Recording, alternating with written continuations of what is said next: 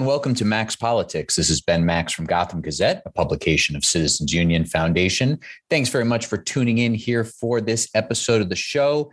It is June 2022. It is graduation season. It is the 175th anniversary of the City University of New York. And I'm very happy today to be joined on the show by the Chancellor of CUNY, Felix Matos Rodriguez, who was joined will join me in just a minute to talk about the many graduations he's been attending or looking on from afar as a chancellor, uh, what's happening at CUNY, how this year has gone with the return of in person schooling at CUNY, the challenges coming uh, out of COVID, still dealing with COVID, uh, where things stand in terms of uh, CUNY's budget, uh, a recent influx of federal relief funds, a, a pretty darn good state budget for CUNY, and much more. We're going to get into a lot here. I'm very pleased to be joined by Chancellor Matos Rodriguez in just a moment. First, if you've missed any episodes of the show, you can find them all at Max Politics, wherever you get podcasts, or at the Gotham Gazette website. I've had several uh, really good recent guests and a whole bunch more over the last weeks and months, of course. But just in the last couple of weeks, I was joined by Jumaane Williams to make his closing argument, so to speak, in the Democratic primary for governor. Uh, I was joined by MTA Chair and CEO Janno Lieber to talk about the state of the MTA.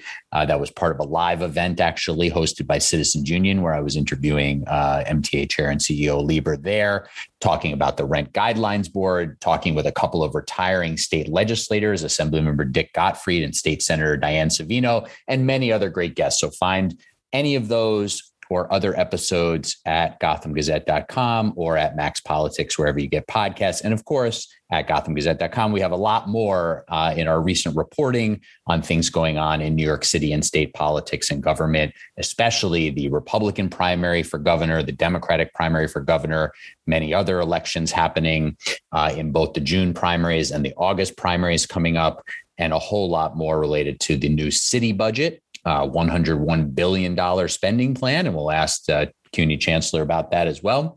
Uh, and a lot more happening there. So find all of our recent reporting, guest opinion pieces, and so forth at gothamgazette.com.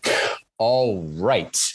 Chancellor Matos Rodriguez, thank you very much for joining me. I really appreciate you taking the time. Ben, delighted to uh, to be here and and uh, and to follow such a distinguished list of guests that you've had in the in, in your show. But uh, thank you for the for the work that you do and and for the work also the Gazette does in terms of um, keeping New Yorkers informed of key issues. Appreciate that. Thank you. And I should say that um, you are uh, by way of background, you're the eighth chancellor and the first chancellor of color, first of uh, Hispanic background to be chancellor of the City University of New York. So a history maker uh, in your own right at CUNY, the largest public uh, university system in the country, of course. And you've been in the position uh, just over three years now. You took took over as chancellor in in May of 2019. Uh, boy, I, I bet uh, seven or so months, nine, seven, nine months from when COVID hit. That was uh, not what you expected to be dealing with here for the bulk of of your tenure. But um, you know, you've been guiding the university through this very tumultuous time, and and want to um, obviously thank you for your service doing that to the to the city and uh, the students and everyone else who relies on on CUNY. Well, um, th- th- thank you for that. And clearly, as you said, it was not exactly the script that uh, um, you know, I thought I was going to be following uh, when I became chancellor. When, but I think that I was in good company with a lot of many New Yorkers who were trying to uh, make sense of the pandemic, remain safe, keep seeing the movie, keep uh, the city moving forward. Um, and uh, and I'm just delighted that we have a, an incredible uh, team uh, of faculty staff that went the extra mile, the administrative team too, in partnership with so many others in the city uh, trying to keep the momentum of our students going um, and being part of how the city, you know, got out of the pandemic and how the city gets out of the economic effects of the pandemic now. So I want to talk about a whole lot uh, of that. Um, but I want to ask you, we're speaking here on Thursday, June 23rd. Most people won't hear this for a few more days, but um, the Supreme Court just just handed down a ruling in this gun case in New York. And there's this discussion right away that with the Supreme Court striking down uh, a New York law that makes it much more difficult for people to carry concealed weapons. There's going to be a lot of assessment coming up in the courts among lawmakers about um, sort of special places where uh, concealed gun carrying will be prohibited if, if you know certain restrictions and laws are allowed to be enacted in the wake of this. I just wanted to see if you had a reaction to this and if, you know, how CUNY as a system is going to be thinking about this because universities are one of the first places that people talk about as some of these protected, uh, you know, particularly uh, special places where such uh, rules might need to be applied.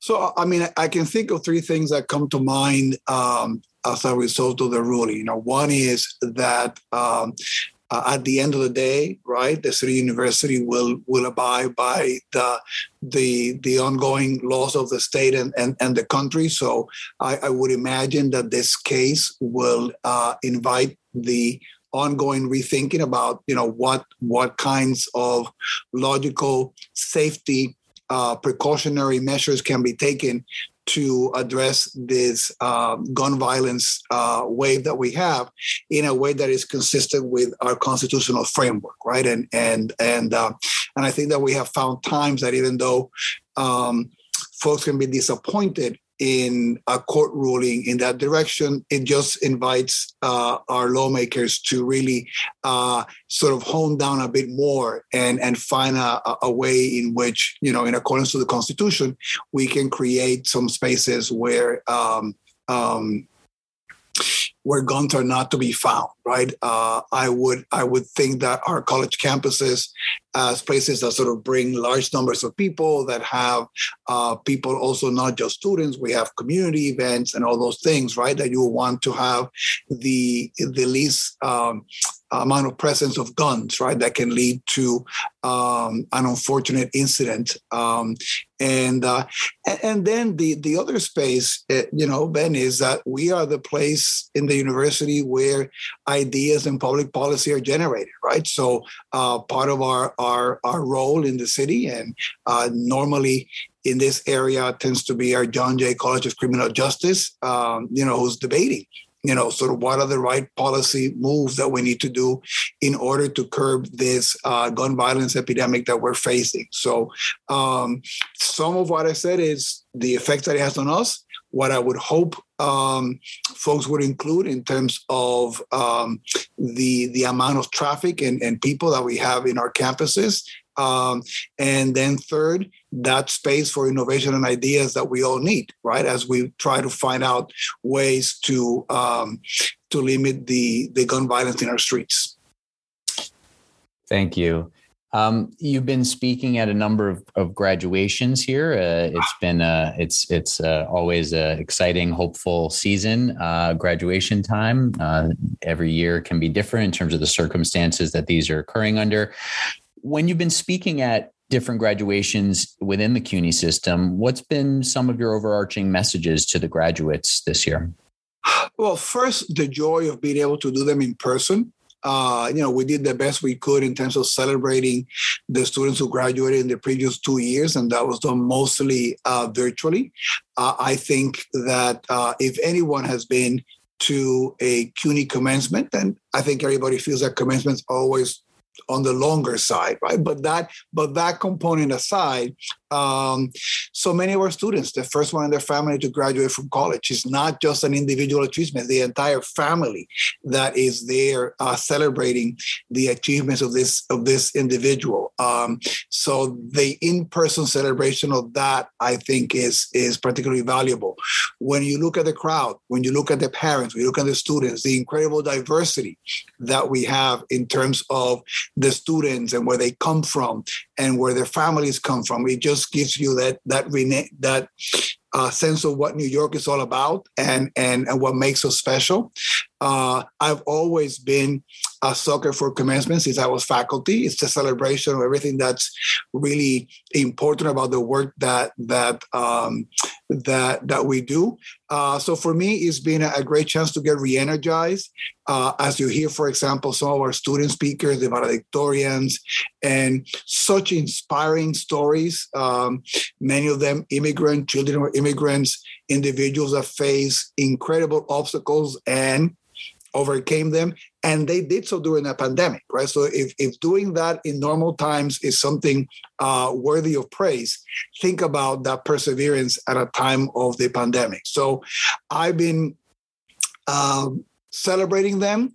I've been reminding them that they're part of a great tradition, whatever the college campus they come from, and the City University of New York, um, that they're as worthy as the many distinguished alums that we've had over 175 years, uh, but with some special sauce, which is that they did it during the pandemic.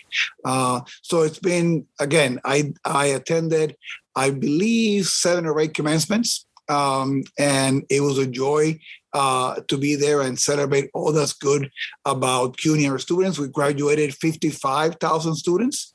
Um, so if you think about the magnitude of that and the importance of that as they go into the workforce in the city, um, it was again a, a great joy um, and and uh, and a great finale to what has been a complicated year and correct me if I'm wrong, the vast majority of CUNY graduates stay stay in New York City after graduation, right? Between 80 85%, yep, stay. It's a great investment for the city of New York because uh, you're educating New Yorkers who stay and, and contribute to the intellectual life, to the economy, uh, to the civic engagement, all those things in our city. Mm. And this particular graduation season there's obviously challenges. It's a challenging time continuing during covid much you know better circumstances in a lot of ways than the last two years um, that that graduations were occurring under big picture speaking, these graduates are heading into a pretty good economy with uh, you know low unemployment and a lot of job opportunities. What's your sort of sense of of how this class of CUNY graduates is entering the the workplace? Obviously, some are going on to graduate studies and other things, but um, entering into the the economy at a at a fairly positive time overall. Well, I mean, the first thing is I am so, pleased for them because obviously their predecessors, the last you know couple of classes, were facing a very different labor market, and and uh, so in that sense, and we were very hard, uh, particularly with our first cohort right after the pandemic hit, in being supportive of making sure they made it to the finish line and that they had uh, additional upskilling opportunities and other things to make them more competitive in what was then a really really tight and messed up labor market because of all the lockdowns and all the effects in in the economy. So in that sense, it's a reason to celebrate uh, uh, these students moving forward. Um, many of them uh, remind them that um, they're probably going to need additional education in their lives. They're going to have to probably come back at some point and retool and reframe, and that we always will be there for them as an option that provides both, um, you know, quality education and it's very affordable. Um, I usually do a, um, a, a an exercise when I'm at commencement. I ask the first one in their in their family to get a college degree to stand up, and easily between two thirds or seventy five percent of the students there uh, get up and do that. Um, wow. And then also, who's going to another CUNY school? Uh, either transferring from a community college to a four-year school or going to grad school. And it was a large number of students who were doing that there, right? So mm-hmm very encouraged by that, by by that phenomena. The the other part that I'll add, Ben, and I know is something that is a topic dear to your heart, is that um, we want this recovery to be an inclusive one. Right? We want, um, we just don't want to go back to a good economy as we had before the pandemic. We want to go to a better economy and one where there's more equity. And clearly, when you see diversity that the students from CUNY bring, it is really the only way that you get diversity at scale in the city of New York, right? And diversity from race, gender, ethnicity, but also socioeconomic class. So I'm delighted that these students now have the tools to be able to be competing there for those jobs and creating uh, a New York that is much more equitable than we've had in decades past. How ready are your graduates for the modern workplace? Uh, there's a lot of discussion out there, obviously, about um, you know the increase in in tech jobs across so many sectors of the economy uh, the way that obviously the economy continues to evolve, uh, modern economy, whether CUNY and other education institutes are keeping up. Um, how how ready? Again, this is obviously very broad strokes. It's hard yeah. to to capture it all. There's a lot of diversity and nuance, but how are you assessing, let's say, uh, how ready your graduates are for the modern economy, for the workplace, and what are what's being done to make sure that that's an ever increasing uh, sort of assessment and number and percentage.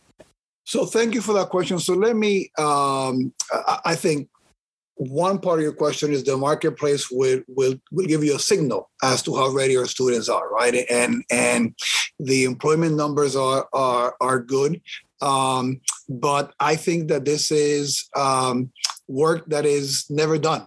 That the the our work to continue to be in engagement with um, um, employers, professional schools, uh, you know, and when I say employers, sort of you know writ large right in terms of uh, the economy is something that is ongoing work for us you can never be satisfied that that the work that you're doing is enough because it's going to continue to to evolve.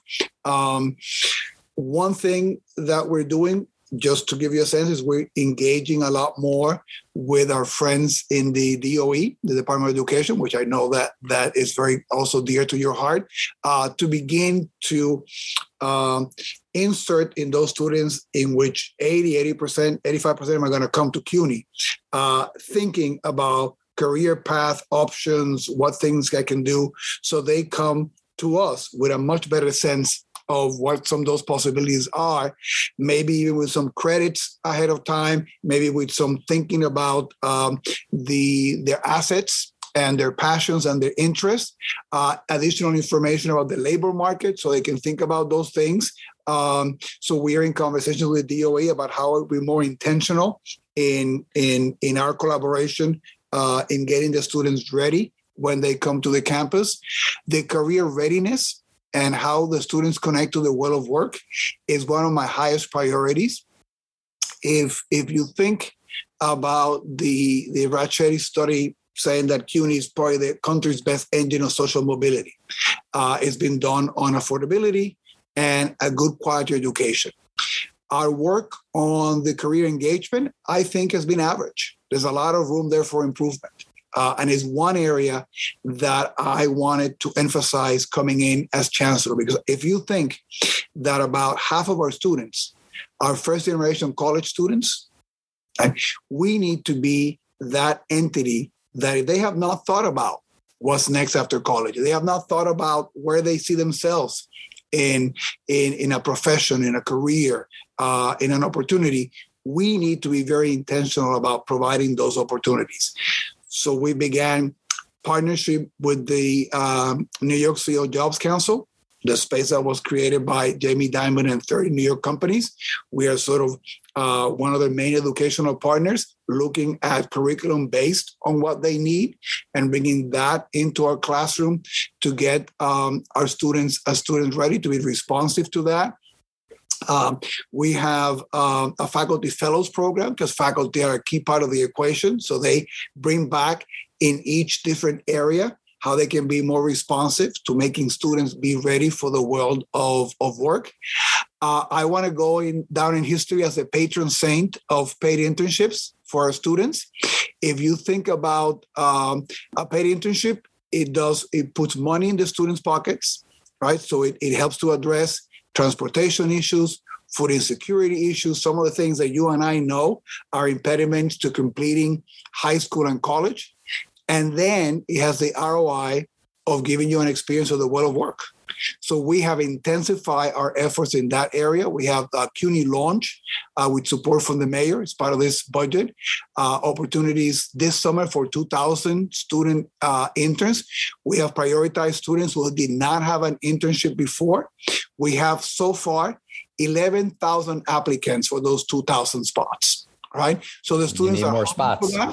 The employers are hungry for that. And the last thing I said about this paid internships, which we're replicating all over, actually, we might be doing some work with the MTA on this area. You said you had um, as, as one of your guests, is that we have data. The students who participate in a paid internship, they graduate faster, right? And when they go to work immediately after graduating, they get a job faster and their first time pay is higher. Uh, so those are all areas that we are really, really doubling down in partnership with, with, with employers. And I think it's particularly important in this time of the recovery of New York that we double down on those efforts. Any work being done to fill that gap of the uh, 2,000 spots with 11,000 applicants? I mean, is there anything you can do? And, and is the private sector p- pulling its weight in terms of oh, we, offering so, paid so internships? One of, one of the good things is that once we identify that you're interested, there's other programs we can connect you with, right? Uh, one uh, great model, it began after Sandy with the CUNY Service Corps, which was paid internships for CUNY students to participate in nonprofits that were doing work associated with the recovery after Sandy. And we have now doubled that model in so many things. We have a culture corps, which is students who are participating in our cultural institutions, getting paid internships, thinking about that very important sector of our economy, which is the cultural institutions, right? And being connected to that line of work. We get money from the mayor's office to do that. The Mellon Foundation gave us additional money to do that. During the census, we had a census corps. Students with paid internships participating in working with the nonprofits in New York that were moving uh, New Yorkers to do the census. We have a reading corps working with the DOE, helping students with literacy. So we're replicating that model of paid internships. Um, we have a tutor corps, which is students who are going to the DOE tutoring students uh, in math and some key areas to get them ready for college level work. So that model of getting our students real life work experience and giving a paid internship, we are doing it all along. So if we know you're interested, then we find a way to match you with some of the other opportunities.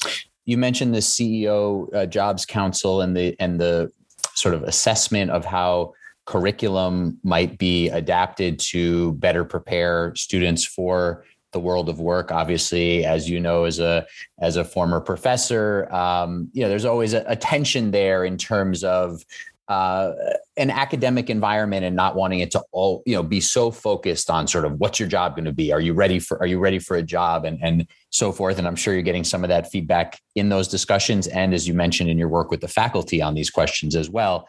Um, so i just wanted to ask in terms of that effort um, when when do you expect there to be sort of a product a design a, a, a, plan out of that work to to reassess some of how you're doing that work? Well so so that work is ongoing right? I mean in in in the areas uh, of the of the work of the of the council for example they're working with whatever disciplines they are. If, if it's um, um, cybersecurity to touch upon something which is very hot, right? So what we're learning there is going back to uh, to the curriculum of the campus as an area of emphasis. And what you want is an ongoing loop. This is not something that is going to. What you want is to have the two sides more engaged learning from each other and then knowing what needs to be uh, uh, to be adapted there's um, some areas where that is uh, more direct. There's other areas where I think the work that needs to be done is not that you are. Um, let me give you an example. I'm a historian. I think you're one. Uh, but let's think about anthropology. Right? You're taking an anthropology class. Uh, you're learning about probably the cultures of a different part of the world or a part of the U.S. if you're doing something local. Um, but you're having talking about co- the importance of cultural difference. Right? Uh, that class might be about the Caribbean, uh, but those are skills that someone is going to be doing, for example, marketing is really valuable. So the the work, for example, of a faculty member there, right? It might be to work in their subject area, but then also be more intentional about reminding the student that with these skill sets, here's this world of possibility that you can explore, right? So I think that they're not in contradiction in terms of um, um, of course, if you're doing cybersecurity, that sounds a lot more sort of pre-professional, right? But plenty of things in the liberal arts where there are skills that the employers want. And I think our job is to be more intentional about telling the student, you have this, let the employers know you have them, right? And continue to nurture them.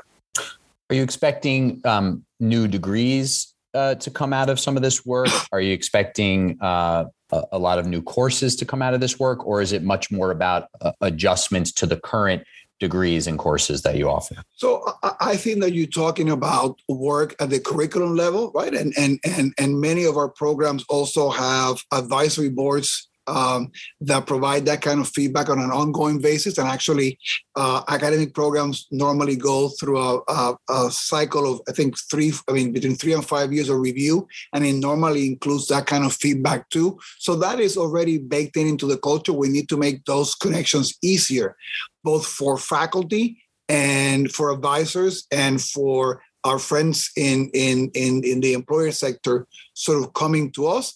I also think that moving forward, uh, we see a desire on people on having credentials that are broken up in sort of smaller units. That um, I, I really only have time to do this six months. What can I do for six months that gets me into the correct path and is a building block maybe to another program that might take two, but I'm going to do it in stages. So I think part of what you're going to be seeing higher ed more is um, uh, different packaging of that curriculum in different um, modalities that uh, are more flexible for the students that we're having based up based you know vis-a-vis their uh, their life cycle.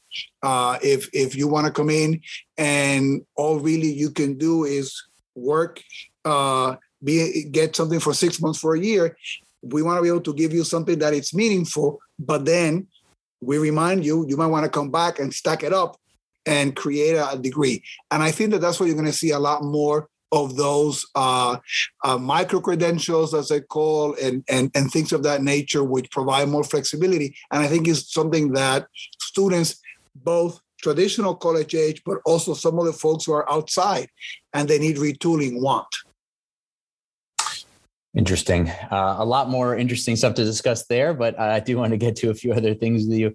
So, as we were talking about um, the the graduates this year, you you mentioned uh, we both mentioned obviously these very trying uh, COVID years. There's been some drop in enrollment at CUNY. I don't know if you have uh, more of a precise number to put on that. It, it, it's somewhere in the five to ten percent range, from what I can tell. But um, but those numbers are are often very fluid. Obviously, um, maybe you have an update on sort of this end of year numbers or what next you know next year's enrollment is looking like as we look towards the beginning of next school year and where things stand versus pre-pandemic enrollment numbers. So clearly the the the, the pandemic has uh, affected enrollment um, and enrollment not just in, in in CUNY but across the nation right? And the sector that has been impacted the most are the community colleges right? Mm-hmm. who served our more our most vulnerable students. If you think about who COVID affected the most, right, in terms of communities of color, uh, individuals that are in some sectors of the economy uh, that were more vulnerable, uh, more part time workers, uh, that is kind of part of the profile of our community colleges, right? So mm-hmm. you should not be totally surprised that as that population was affected economically, personally, medically, right? That that that that might have a correlation with maybe deciding to uh, not go into higher ed or postpone higher ed um, in in some way or not be ready for it uh, either emotionally or uh, financially to do that right? So that is the sector right that um, we have seen the biggest the biggest decline. Uh, you know in the community college sector we've lost uh, in in the in the last fall from the previous fall about nine nine thousand four hundred students, right, which is you know a sizable a sizable number, and um, and we also uh, the Department of Education is one of our biggest uh, feeders. That uh, sector was also impacted by the pandemic in terms of the students um, um, either dropping out from uh, the K 12 uh, or then deciding they didn't want to uh, continue, let's say, with more online classes because they were not happy with that modality, to give you one example, uh, or some of the other ways which affect why people go to college, right? Which is uh, Ben is not really sure, but Ben is a really good friend of Fellow, and Fellow's going, and Ben goes, well, if Fellow's going, I'm going to be going too. And you know that that effect on students, and I know that you were um, in the classroom before, is real, right? And when you had a lot less of that physicality and those uh, things happening because we were remote, uh, that also has an effect on uh, on our enrollment. So um, we hope that and and the hot economy. You mentioned that at the beginning of the podcast. Traditionally, a hot economy means that people decide to go to work as opposed to get uh, particularly associate's degree to give you an example right? So i think all those things have lined up to um, to hit us on on the enrollment front uh, the the number of uh, African American and Latino, and particularly males, is a category that has been particularly affected. We've been doubling down in our marketing efforts, particularly for those groups. We've been working um, with the DOE, uh, a couple of bridge campaigns, as we call them, trying to connect with the students who said they wanted to go to college, began the application process, and didn't show up, and being intentional about trying to uh, to get them back, helping out individuals with financial aid forms, which, as you know, is a huge way in which we lose students and they lose the money to be able to pay for college. Um, so we're really doubling down on uh, on those efforts. Um, the recent budget that was approved uh, included um, uh, $4.4 million for this CUNY Reconnect, which is an initiative that came from the speaker, modeling work being done in Tennessee. Uh, about this is for individuals who are out there who did not finish and have some college to be able to get back and retool and get that credential. We think that that's going to be another market share of enrollment that we're going to be able to get um, uh, to get back. So we're looking at all those efforts, and uh, I know that in many cases, folks signal the loss of enrollment as mostly associated with dollars and cents, right, in terms of the revenue. But clearly, I look at that too. But for me, it's a human cost is the human cost at this time when we want to get the economy back when when some sectors are hot when other sectors need to get reactivated uh, where we want to do it in an equitable way that we don't have some of our most vulnerable folks thinking that that credential is going to make a difference um, for me is a real um, human tragedy and and we want to redouble the efforts to bring people back mm. You're listening to Max Politics here with Ben Max from Gotham Gazette. I'm uh, very pleased to be joined by the Chancellor of CUNY, Felix Matos Rodriguez. Thank you very much for taking the time with me. Just a few more questions before I let you go. Um, the DOE system that you reference a couple times there, Department of Education, New York City school system, has a new chancellor. There's a new mayor. Um, on the other end of what we were talking about about career readiness, of course, is college readiness. Yep. Uh, is there because we don't have time, obviously, to get into all the different details, but is there one or, or two things that you said to Chancellor David Banks, the new school's chancellor? Here's one or two things that CUNY would really love to see from the DOE system to help students be more ready when they when they come to us. So um, we could have another podcast. Yeah, I know, I know. and I know that'll be music to your ears, right? But let me just say a couple of things. First, really blessed. Um, a priority for the mayor. Uh, Chancellor Banks is an old friend, so that facilitates uh, the engagement. So we were talking um, the moment that he got that he got uh, appointed, um, and uh, and there's a couple of things where we are uh, working very closely. One is trying to signal to the students uh, as early as, possible maybe around uh, 10th grade or so, uh, some of the things that they might want to do in order to be totally fully college ready to come to CUNY, right? As opposed to waiting for somebody graduating and then finding out that they might need to do uh, some additional work because then they didn't have you know all the math that they need or the English.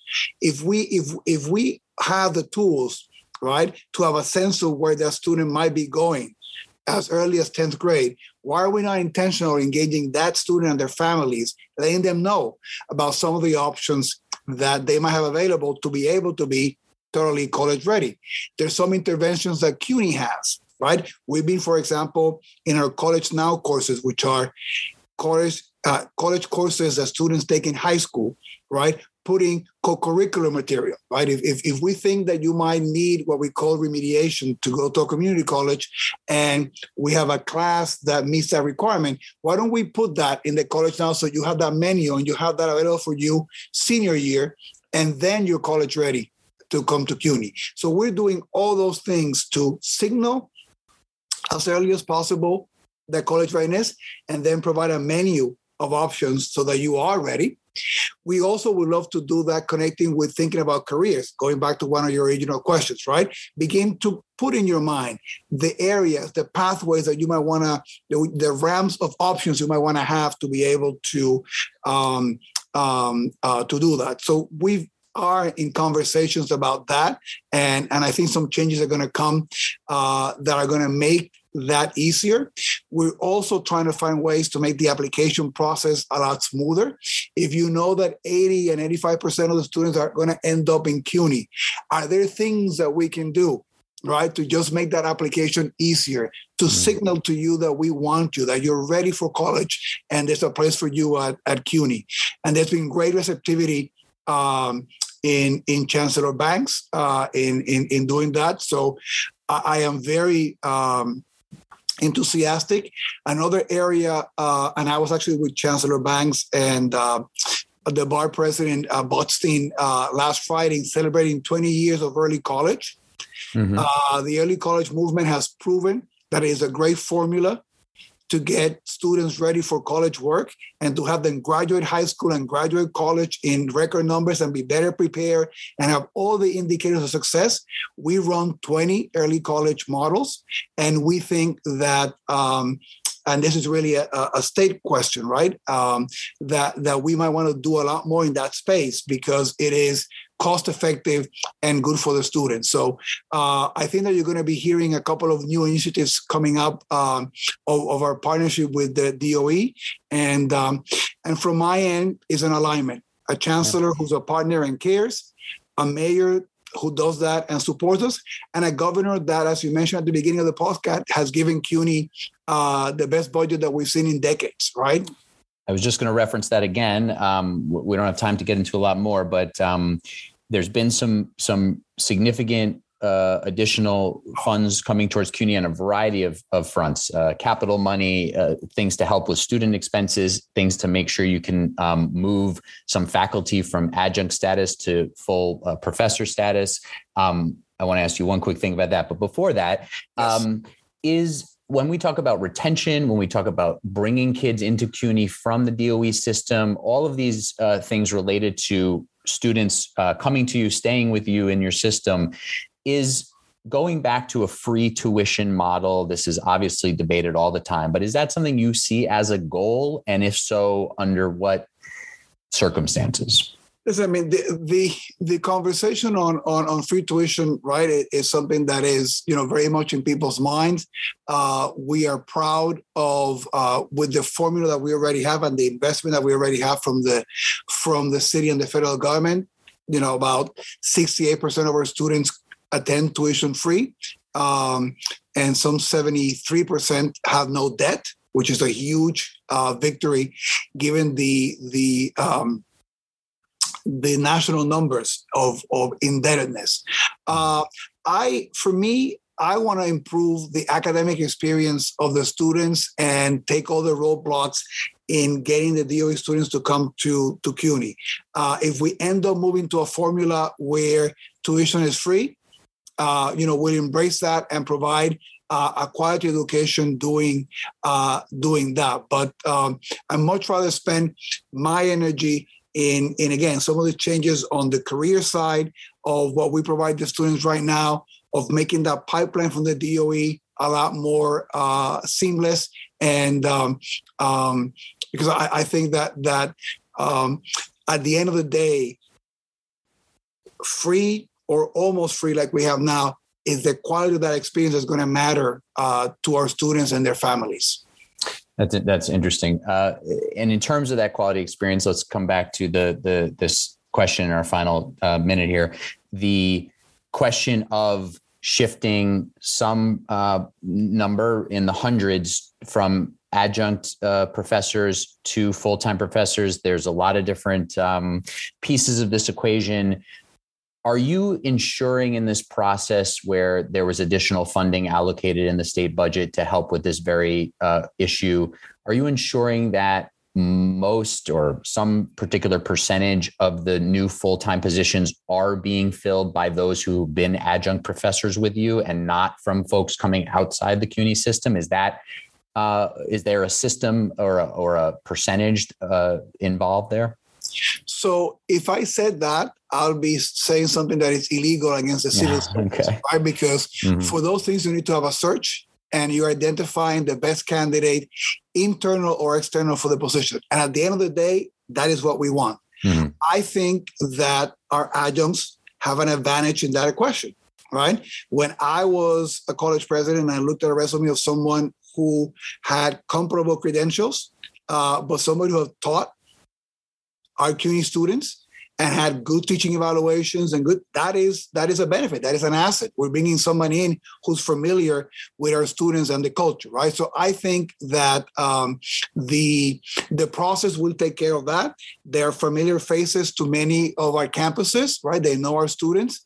Uh, and for me the, the fact that we got those um, around 540 full-time faculty lines from the governor uh, was really huge because we want to um, we have many, many quality adjuncts, but we know that the full-time faculty are not there just to teach. They're allowed there in, in their office hours. They're uh, advising for careers. They're doing all these things. They're full citizens in a, in a way. And we want to have a lot more of those for our students. So we're excited about this, but knowing the quality of our adjuncts, I would imagine they're going to compete extremely well uh, for those positions. So we want the best talent to come to CUNY. We also want that talent to be diverse. We want to represent in our faculty the students that we serve. Uh, but we'll do that always within the, the, the legal parameters of searches. All right. I, I asked um, on social media if people had questions for you. I've gotten to a couple that people suggested, but in our last moment here, I got a few that I, I, am not familiar with this um, situation, but I need to ask you because of the sensitive nature of the the situation. There's questions about a, a Stanford CUNY uh, program and uh, someone who's supposed to be an advisor from it who apparently has uh, questionable past around some harassment allegations with students. Is this something you're looking into? Um, I, it's just brought to my attention. So, you know, uh, forgive me if you've already addressed no, this, but but no, I'm thank, wondering. Thank, thank, you for the question. It is something that um, we have CUNY students participating in a program there. They come uh, just from a number of campuses, and the presidents in those campuses have been in conversations with the folks in Stanford to uh, guarantee the safety and uh, of our students in terms of engagement with that faculty member. Uh, and those conversations are ongoing as we speak. So it's something very much on the radar screen. And thank you also for uh, you know bringing it up to to to to the attention okay. of, the, of, your um, of the podcast listeners. So we should expect some sort of uh, way in which that's being addressed to be announced in in shorter. Okay, all right. Well, I think people interested in that will be glad to know that that that's being considered. All right, uh, Chancellor Matos Rodriguez, I just want uh, any final thought as you move ahead here with the summer and look to next year. Any any parting words here in terms of where you're you know focusing your energies this summer to get ready for the next school year. Well, but th- thank you for the opportunity and obviously any chance to uh, share the work that we're doing. Delighted to do so. Uh, listen, one of our biggest priorities is to be uh, an indispensable partner to New York City as we get out of this pandemic, um, uh, emotionally, psychologically, and financially.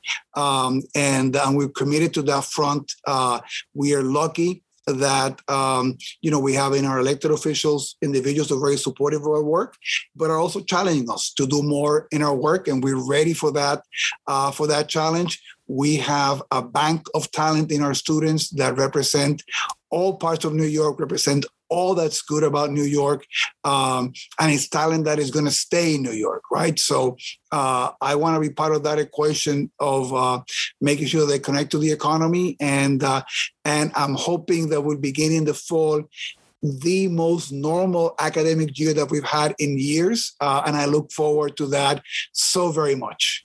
All right. CUNY Chancellor Felix Matos Rodriguez, really appreciate the time. Uh, we'll look forward to see what that looks like as the next school year is uh, going to be here before we know it, but hopefully get uh, some chance for some uh, some relaxation this summer and we'll be um, we'll be checking in down the line.